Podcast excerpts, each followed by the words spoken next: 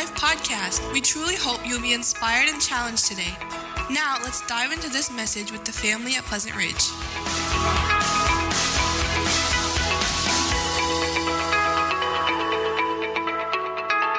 We're going to be in the book of Colossians here uh, this morning, Colossians chapter number three. You know, one of the good things here about as we go through verse by verse, uh, there should never be any question on, well, gee, I wonder what Mike is going to be teaching on today, right? And uh, if you're reading ahead, which I hope you are, um, you should kind of know that uh, one of the things that we're going to be talking about today is anger. Now, if you're already nudging your, your spouse and going, uh huh, good, yes, yes, all right, um, I think this is something for all of us um, because, believe it or not, all of us deal with anger. Sometimes we think that it's um, an angry person is one that, uh, you know, uh, gets all excited and starts yelling and shouting and breaking things, but uh, you know, anger can also be displayed in a um, way when we are not going to talk. We're going to just seethe inside like a like a boiling pot. You know, um, those are those are all other ways of uh, of how we display anger uh, in our lives. Now, if you've been tracking with us here as we've been going through Colossians, uh, remembering the context, what we've been talking about, Paul uh, he just spent a lot of time talking about our position in Christ, our identity in Christ, that we have uh, been uh, crucified with Christ, we've been resurrected to new life in Jesus. And um, then he begins hitting home and he starts talking some things that, okay, look, this is true about you. You've been resurrected with Christ, you've been raised with him. Now, Take an examination. Take an examination of your life, an inventory of your life, of things you need to be putting away. Because if this is true about you, then in your life you need to start allowing the gospel to have its transforming work and be putting away certain sins uh, in your life. And uh, we talked about uh, a couple weeks ago about sexual immorality, those types of things that you need to be putting away. And uh, then Paul just continues on to his list here, uh, verse 7 and 8. We'll read these verses here. In these you too once walked when you were living in them, but now you must put them all away anger, wrath, malice, slander, and obscene talk from your mouth. If I can summarize Paul here, uh, I would basically just say stop being angry. That's what he says. Stop being angry. Uh, easier said than done, right? Uh, but really, how, how do we do that? How are we going to stop being angry? How are we going to put away anger uh, that oftentimes we, we get so uh, overruled by? Uh, in our lives. Um, so, you know, it's another thing to do it. I mean, we can say we can agree with Paul, we can say, Yes, Paul, I agree with you, stop being angry. But it's an entirely different thing to actually do it. You know, it's interesting to note here in the text that Paul never doesn't say, he doesn't say, well, join an anger management class, right? He doesn't write out a prescription for them and say, go get this fulfilled at your local pharmacy to deal with your anger, right? No. He simply tells them and says, stop being angry because you can stop being angry, because you can put it away. And he simply tells them, put it away. Now, if you're thinking, Mike, well, you know, Paul was writing back then uh, you know, people didn't have the problems that we deal with today. I mean, we got so much things that we got to deal with. I mean, I got uh, things I got to go to. I'm being pulled in all these different directions. Uh, I got uh, things at my job I got to deal with, and I got things over here I have to deal with. And then there's the kids, and then there's my husband or my wife, you know. I mean, I got so much to deal with. Well, I would, I would say to that that we have to remember that Paul was writing this under the inspiration of the Holy Spirit. In other words, God was telling Paul exactly what needed to be written. And God, who is not, God who is out of time, like he lives outside of time, He knows exactly what our heart needs, and He knows exactly how to speak into our situations even today. And so the Word of God is still relevant even today, even if we weren't living uh, back in the time when Paul was living.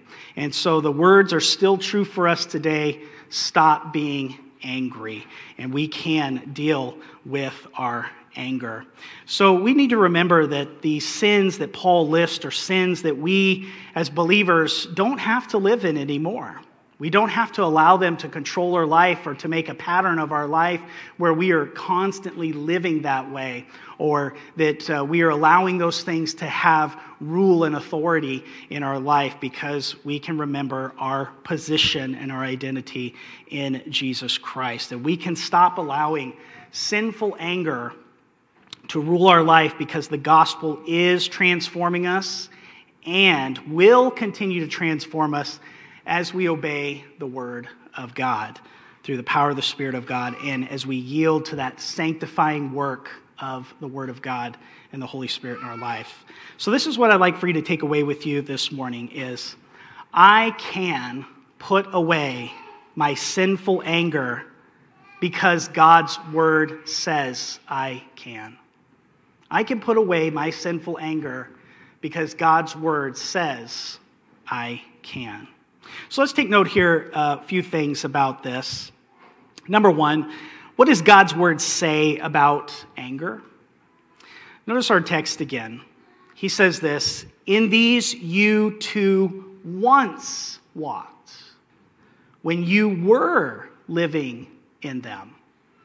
But now you must put them all away and then he goes on to list the things that we are to be putting away that categorizes a person's life who is controlled by sinful anger. It's important to understand that anger in and of itself is not sinful. Paul tells us here in our text to put away anger. So you not, might be thinking, well, now, okay, now, Mike, you're contradicting yourself now. You just told us that we need to be putting away anger, but then you just told us now that not all anger is sinful. Well, it sounds like that, but God's word does make a clear distinction between righteous anger and sinful anger. In Ephesians 4:26, Paul emphatically tells us, and he tells the believers at Ephesus, "Be angry, but do not sin."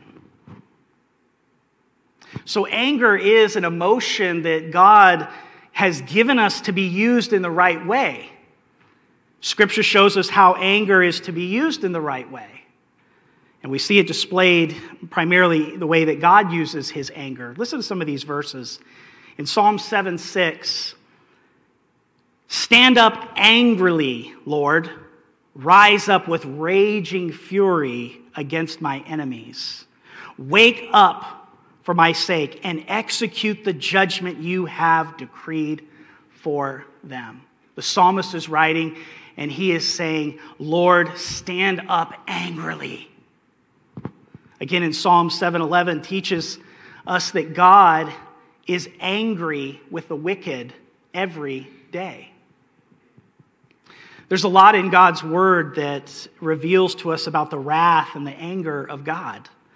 1 Samuel 11, 6 tells us about an instance when the Holy Spirit came upon Saul, and it resulted in great anger that drove him to carry out his work for God. It was used in a righteous way. In the New Testament, we get a glimpse of our Lord Jesus and his anger. John 2 17 tells us that his anger ate him up. We learn that Jesus' anger motivated him to drive out the money changers from the house of God. In Mark's gospel account, we read of another instance about our Lord's anger. In Mark 3 5, Mark tells us specifically that Jesus turned on the Pharisees in anger. Now, just to be clear here, neither God nor Jesus responds or responded in sinful anger, but righteous anger. You say, well, what is righteous anger? Righteous anger is the godly reaction to sin or injustice. Does God have the right to be angry at sin? Yes, because he is totally holy. And it's an attack upon who he is that he is pure, that he is light, that he is righteous. And so he has every right to be angry with the wicked. And so righteous anger is that anger that results because we, we are upset at sin or injustice.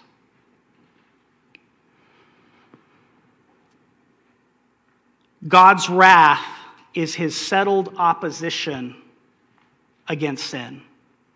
And as believers, if we are going to be like Christ, we then too should be angry and feel hatred towards sin, hypocrisy, and injustice.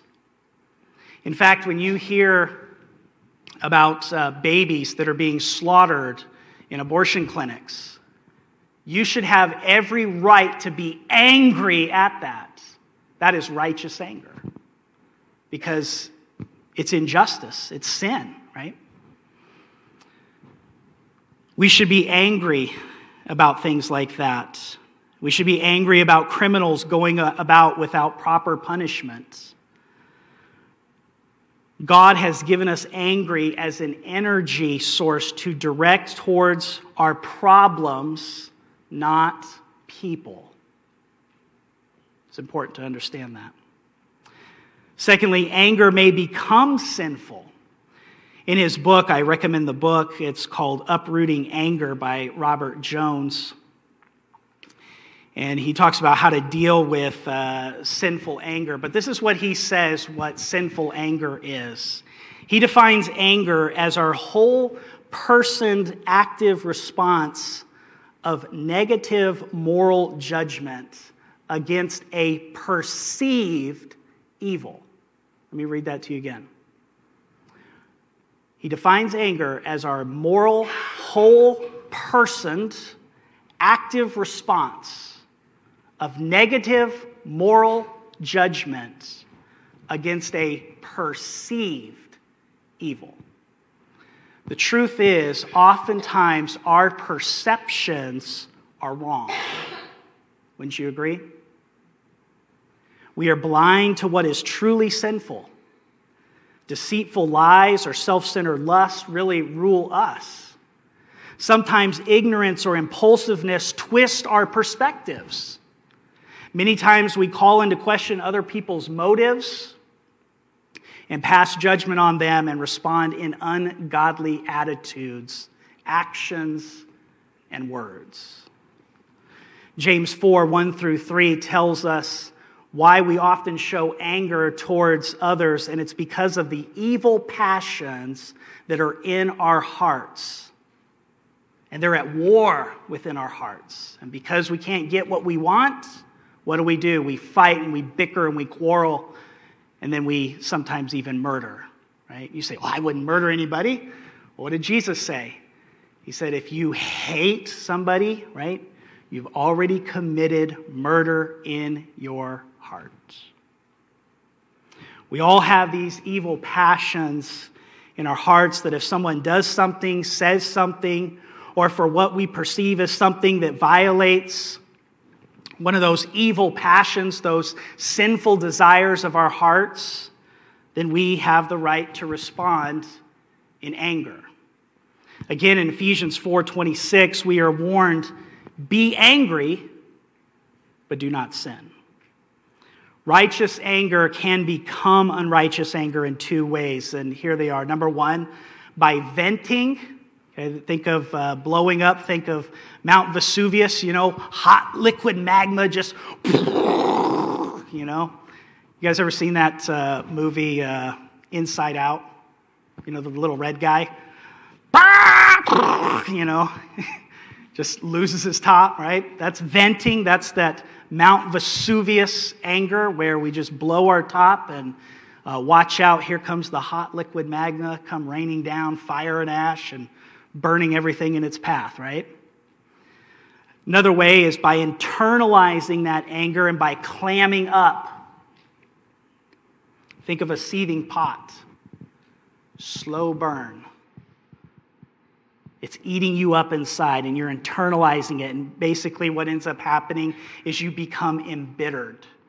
You become very bitter against a person for what you think they did, or you think what they said, or you think that something happened to you. When we blow up, our emotional energies are aimed and fired up at someone else. When we clam up, our emotional energies are released internally. In both of these instances, we are wasting the energy of anger. We are using them in a destructive way and not using them constructively to solve problems. When we blow up, the anger is released towards others or the situation without control. Often it is aimed at a certain person and it, it does uh, end up hurting others. When we vent, it can often result the loss of friendships. Often when we vent it, it destroys significant friendships and relationships. There's been a lot of unbiblical advice that has been given in helping people deal with those who vent their anger. Advice such as using pillows, you know, to, you know, or uh, get the dartboard out, honey, put my boss's face on it, you know, uh, type thing. Uh, there's a place actually in uh, Fort Wayne. It's called All the Rage. And uh, there's also other cities around uh, the U.S. that, that offer these uh, types of services. But uh, you can go there in Fort Wayne, this place called All the Rage, and for between 15 and 40 minutes, you can have a venting session. And basically, you go into a room and they have it set up where they might have uh, dishes and they have, uh, you know, TVs and they have furniture and you go in there with a baseball bat and you vent. It's real. Let me read to you what uh, All the Rage has to offer. Okay, this is, this is from their website. Are you ready to let loose? In this world of frustrations, anxiety, deadlines, and turmoil, we all need a way to de stress and reset. Admit it. When you're frustrated at work or stressed out over deadlines, nothing sounds as satisfying as just smashing and breaking and rampaging through a china shop. That's where we come in. I would say that such physical venting really encourages the spirit of murder in your heart. It's practice. They go on to say this Research shows that taking time to de stress is an important part of a healthy lifestyle, just like diet and exercise. Long term studies show that venting emotions is an effective, listen to this, short term way to prevent emotions from being bottled up and allowed to fester. Sad to say, but I'm sure that there's probably Christians that go to such places to vent their anger because they don't know how to deal with it biblically. Fits of rage, uncontrolled emotion resulting in domestic disputes, property damage are at the heart of homes that are being ravaged by people who just need to vent. Got it out of my system. There. I feel a lot better now. It's wrong, it's sinful. The reason why venting is sinful is because it goes against what God's word says. Listen to some of these scriptures from Proverbs. Proverbs 29 11. A fool gives full vent to his spirit, but a wise man quietly holds it back. Proverbs 25 28. A man without self control is like a city broken into and left without walls. Proverbs 19:11 says, "Good sense makes one slow to anger, and it is his glory to overlook an offense." Proverbs 29:20, "Do you see a man who is hasty in his words? There is more hope for, for a fool than for him." Proverbs 29:22, "A man of wrath stirs up strife, and one given to anger causes much transgression." Proverbs 14:17, a man of quick temper acts foolishly, and a man of evil devices is hated. Proverbs 14 29. Whoever is slow to anger has great understanding, but he who has a hasty temper exalts folly. Proverbs 15 18. A hot tempered man stirs up strife, but he who is slow to anger quiets contention. Proverbs 19 19. A man of great wrath will pay the penalty. For if you deliver him, you will only have to do it again. Proverbs 22, 24 through 25. Make no friendship with a man given to anger, nor go with a wrathful man, lest you learn his ways and entangle yourself in a snare. No wonder why James declared in James 1 19 through 20. Let every person be quick to hear, slow to speak, and slow to anger for the anger of man does not produce the righteousness of God. You see, when we internalize our anger and when we become a seething pot, our anger becomes sinful because we violate the command in Ephesians 4:27, do not let the sun go down on your anger. This internalizing of our anger becomes really a slow burn just you're boiling inside. It's a seething pot. And when we internalize it by clamming up, we hold on to it, leads to bitterness and resentment. And so sinful anger is a real problem that can consume us if we are not putting it away. You say, Mike, do you deal with sinful anger? Absolutely, I do. You say, what makes you angry? Come over to my house. No, just kidding.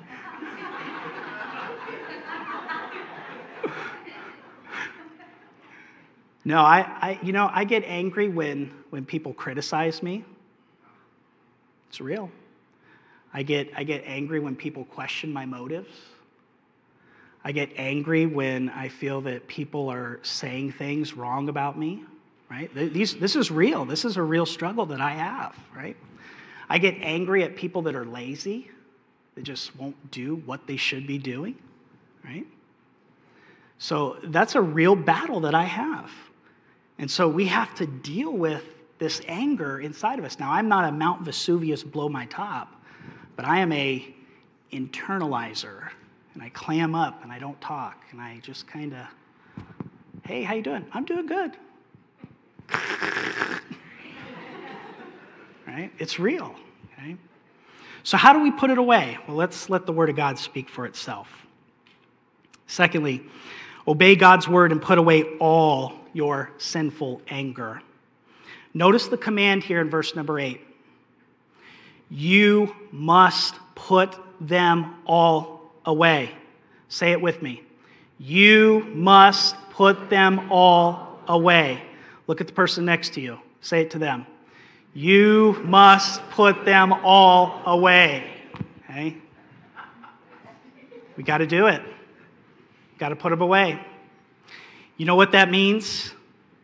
It means you can put away your sinful anger. In other words, you can control it. You see, Christ died both to make to take away the guilt of our sins and to give us power through the indwelling spirit, the Holy Spirit, to overcome our sins. Paul's simple command here is direct and it's a very positive command and it's full of encouragement. He doesn't make exceptions for those with short fuses or for those who have been victimized. He simply tells us, put it away. Now, you might be thinking, but Mike, I, I can't control it. I often explode just by thinking about it. Well, let me give you some encouragement and hope in this command that Paul makes here. Number one, God's word never commands us to do what we cannot do by the power of God's indwelling spirit. Remember that a command in Scripture is a command from God. And so if we don't obey what God says, we are disobeying God. And so he expects us to do it. Besides Paul's command here and in Ephesians, where he says, Be angry and do not sin, there are many other direct commands in the Bible, many which I quoted earlier out of Proverbs. And so God expects us to follow those commands. And since he commands us to do it, we can do it because all believers in Jesus Christ have the indwelling Holy Spirit. Paul reminds us in Romans 8 9, you, however, are not in the flesh, but in the Spirit. If in fact the Spirit of God dwells in you, anyone who does not have the Spirit of Christ does not belong to him. So if you have the Spirit of God in you, you can control your sinful anger. Let's allow God's word really to drive home this point here of uh, controlling your sinful anger. Turn with me over to the uh, book of uh, Galatians. So you're there in Colossians. You're just going to go back a few books. So you hit Philippians and Ephesians, and then you'll come to the book of Galatians. Galatians chapter number 5. And uh, take a look with me at uh, verses 19 through 21. So, Galatians 5, verses 19 through 21. Now, Paul's going to make a distinction here between the works of the flesh and the fruit of the Spirit. Look what he says, verse 19. Now, the works of the flesh are evident. You can see them, they're evident. What are they, Paul? Sexual immorality, impurity, sensuality, idolatry, sorcery, enmity, strife, jealousy. Notice this fits of anger, rivalries, dissensions, divisions envy, drunkenness, orgies, and things like these, I warn you, as I warned you before, that those who do such things will not inherit the kingdom of God. Now, he's not saying if you fall prey to this or you struggle with this, that you're not going to heaven. He's saying, look, if you have a continual life pattern of this and there's no repentance, there's no desire to change, you are deceiving yourself. You're not going to heaven. You don't know the Lord. You never knew the Lord. So that's what he's saying. He's warning you about this. Okay? Now look what he says. He counters this with the with the he counters the deeds of the flesh with the fruit of the spirit, okay?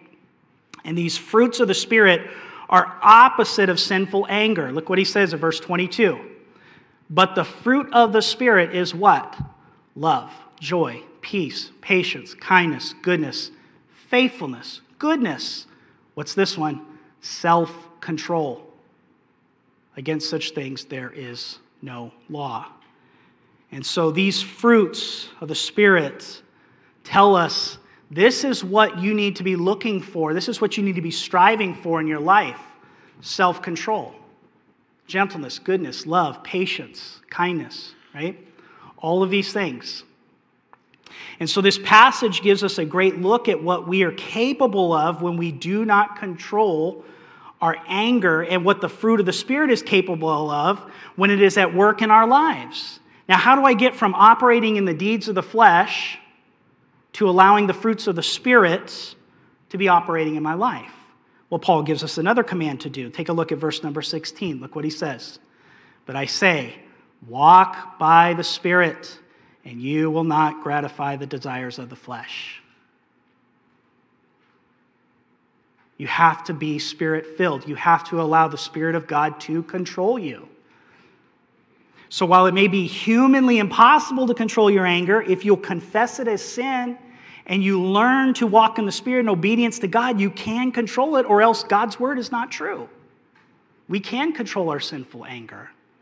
I like the word fruit here in Galatians because it implies that it is a growth process, right? Fruit, it's growth. I mean, does anybody plant an orange tree and the next day you go out and say, wow, look at that, look at all those oranges on there? It's a continual process. This is our sanctifying process in Christ right? We're, we're allowing the Word of God to transform us. And as we're growing in the grace and knowledge of our Lord Savior Jesus Christ, as we're obeying Scripture and we're obeying the Spirit of God, the fruit of the Spirit comes naturally, and it's a growth process, it's steady. So they require nurture and attention. But if the second you feel anger welling up inside of you, you stop long enough to recognize it as sin you can yield to the Spirit and rely on His strength, and you will see increasing victories over your anger. Another reason why I know we can control our sinful anger is we also know that we can control it because we all have controlled it when we wanted to.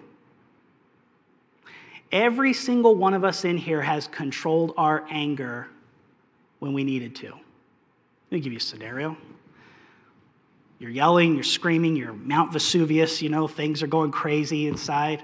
Telephone rings. Uh, hello?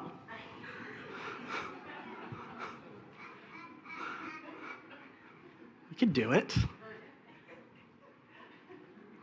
You're at work, your boss does something, and it just, mm, boy, it just eats you up inside. But you know if you blow your top at your boss, you're not going to have a job. What do you do? You control it. You can control it. You can do it. Take self discipline.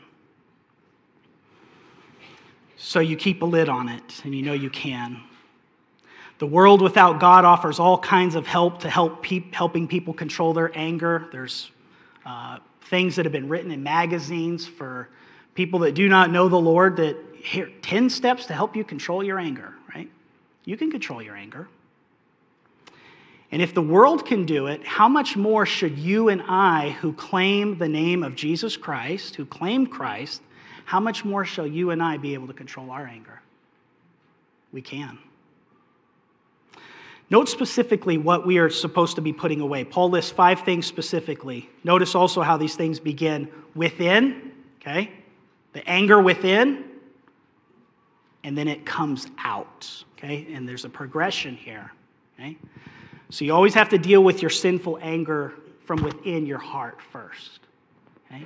So here's the, here's the things that he says we're supposed to be putting away anger and wrath. Now, those uh, two words there are often used uh, uh, sim- uh, simultaneously. And uh, if there is a difference, anger has the nuance of a settled, deep seated animosity that grows into hatred. Okay? Wrath, the word means to boil and refers to outburst of anger. So it started within and then it comes out in wrath, right? A rage. Uh, Luke 4:28 uh, tells us about that. Acts 19:28 and also Galatians 5:20 are good cross references for that. Malice is a general term for wickedness, and here refers to having it in for someone. Phrases such as "I'll pay them back," "I'll get even," "You better watch out," "I'll show them." This is having a desire to hurt, offend, or annoy someone. So you are so upset at the individual that you would go to lengths to just. okay, that's, that's the idea. Uh, you're, you're wanting to do something back to them. Slander is the word used for blasphemy against God, which means to damage God's honor or reputation. But Paul uses the word here to speak against someone by tearing down their reputation. You make them look bad and yourself look good. Oftentimes, when we are upset with someone because they said something, did something, we will talk about that person with others to tear down their reputation. And he uses these words obscene talk or abusive speech. This means using insults, whether profanity or not. You idiot. You moron. Are you stupid or something? Well, that was a dumb idea, right? This is, this is using slanderous speech. This is, this is obscene talk. This is abusive speech. Um, it's the opposite of words that build up the other person and give him grace. Ephesians 4:29. Let no corrupt talk come out of your mouths, but only such as good for building up as fits the occasion, that it may give grace to those who hear. I challenge you to write that verse down, keep it with you on a note card, and I challenge you to speak grace into people's lives. Build them up. Okay? Speak things that are edifying to them. Speak words of encouragement, grace, and words that build up. Our anger usually works its way out in these angry words that tear into the other person. But Paul's command shows that we don't have to yell or use foul language that attacks the one that we're angry at. We can control our tongue even when we're angry to bring grace and healing. Okay, Mike, I know I have a problem with my anger. What practical steps do I need to take to put it away? That's a great question. We'll pick this up next week. Promise you it's going to be good, okay? It's going to be really good, okay? I have out there in the foyer, I have some resources here for you, uh, some things about how to handle your sinful anger. And I want to encourage you this is not handling any type of, of sin problem in our life, it's not a one and done type thing, okay? It requires you walking in the Spirit. It requires you putting away certain things and putting on certain things. And uh, these resources here are some uh, things that can help you get your mind around what the Bible says about anger, what I should be doing to control my sinful anger, and uh, hope that'll be a help to you. Um, I want to have John Sparks come, and he's going to share a testimony here uh, with us. And uh, John and I, we've met uh, mm, once a week, off and on, sometimes here and there. But uh, I wanted to, him to share a testimony here that hope it'd be a help and encouragement to you. So, as Mike has been preaching, I've been uh, writing some notes about this as just kind of reacting to some of the things that uh, he was preaching about and that we've talked about. Um, anger has been a lifelong battle for me. Um, and I am a, in my anger, I am a sinful re- revealer, not a sinful concealer. I wish that I didn't have such an obvious uh, major battle with sin, one that is so apparent to everybody. Uh, fortunately, as a uh, teacher, coach, husband, and father, I don't have many opportunities for this to shine forth. I've known for a long time that the way that I expressed my anger was wrong okay? I have been loud, aggressive, rude. I have thrown and hit things. Um, I have done the things that clearly express my anger to myself and to other people. But I've been told that, okay, it's okay to be angry or at least I felt this way. It's okay to be angry. I know that anger is not wrong all the time, but the way that you express your anger is wrong.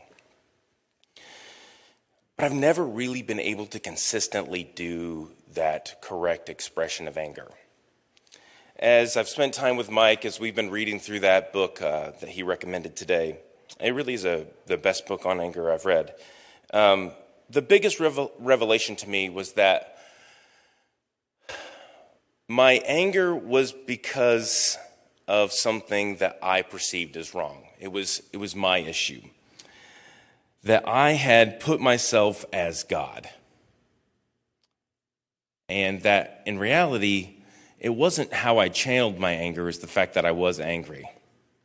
That someone had inconvenienced me. That this standard, whatever this standard was, that this project that I was working on with my hands, putting together some sort of shelf that I needed to for my wife or whatever, and it was taking me far too long. Um, that this standard that I had created, that it wasn't working like I said it should work, was an incorrect standard that I had put myself in as God.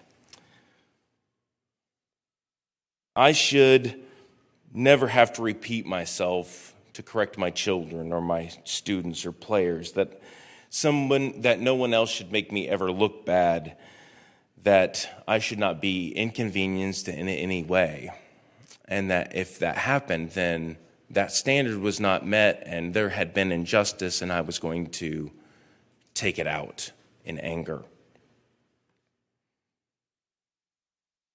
I have set myself up as God and the ultimate judge and authority and there was no way that you should cross me. So, the revelation and understanding that I can't channel this anger, I can't be okay with it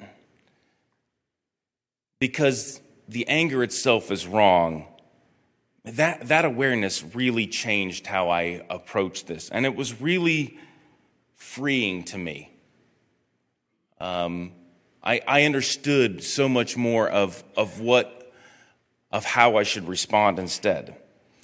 When people sin, they are not sinning against me. They are sinning against the holy God. And it is not my job to enact judgment on them or on this fallen world. I can instead give up my anger because I'm not responsible for maintaining the standard. I'm just being inconvenienced. I'm realizing that my anger is most often against those that are lower in the pecking order than I am. I'm realizing that I have a double standard. Don't get me wrong, I get mad at myself, I get mad at inanimate things. But I'm, I'm starting to become more and more aware of these things and, and what's happening here.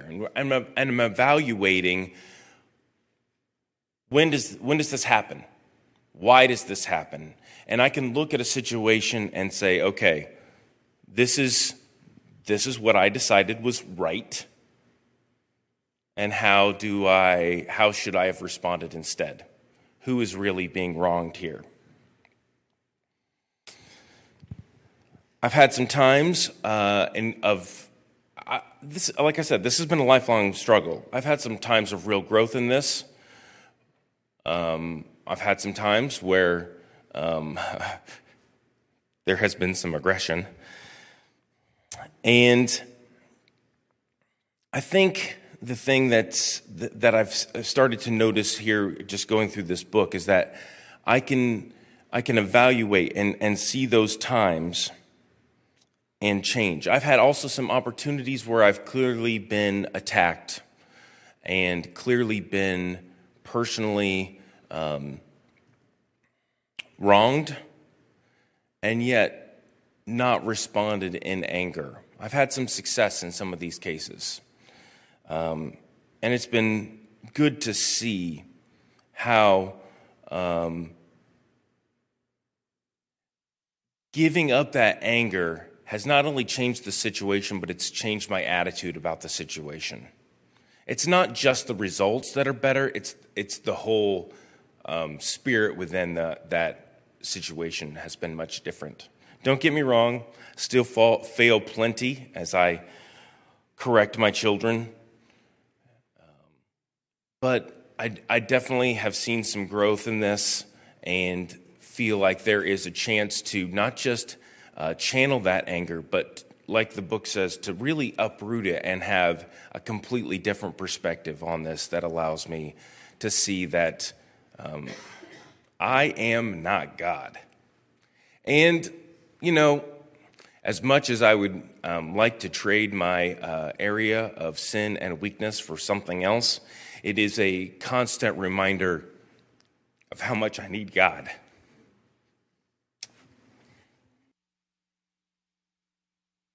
So much for, for sharing that, John. Appreciate it.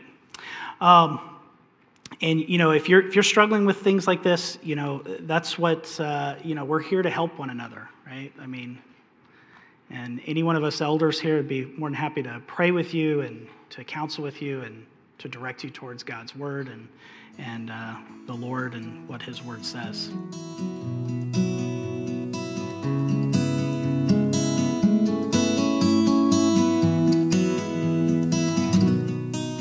If you're interested in more information about our church or knowing the peace that Jesus gives, visit our website at lifeattheridge.church.